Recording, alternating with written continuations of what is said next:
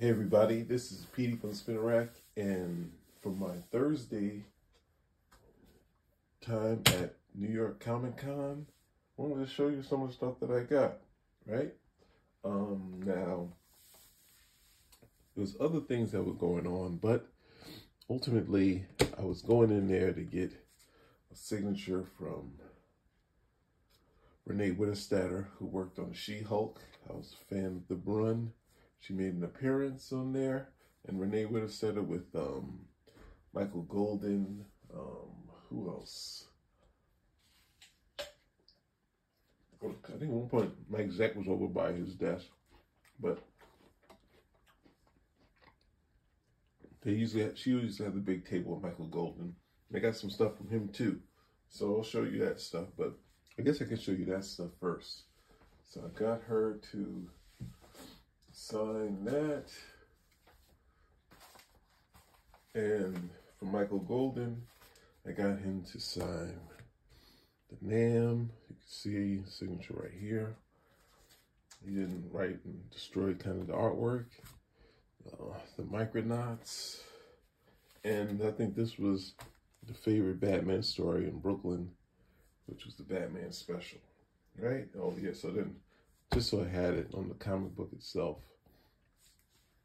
she signed that for me too. So yeah, you also see this. We're going to be doing a video with that very soon so you can get a story with um, Warlock before, a classic story before, um, what's that thing?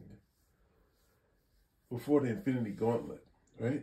So that's coming up on the pike.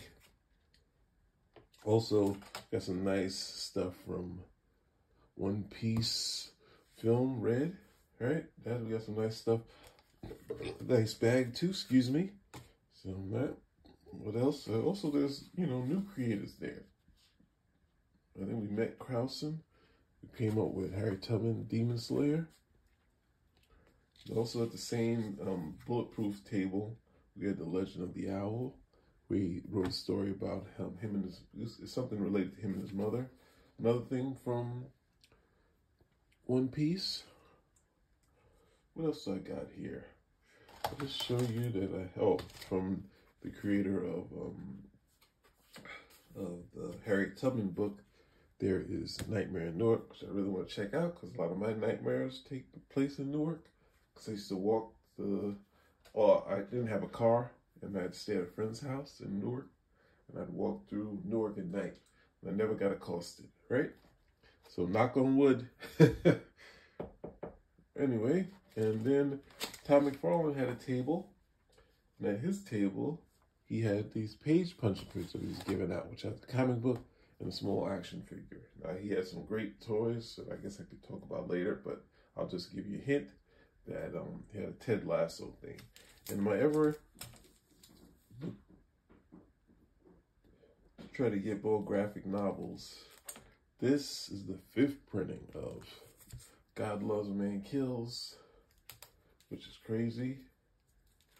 We also had The Hulk and the Thing by Jim Starlin and Bernie Wrightson. And um, hold on, I'll get you one more thing that I got.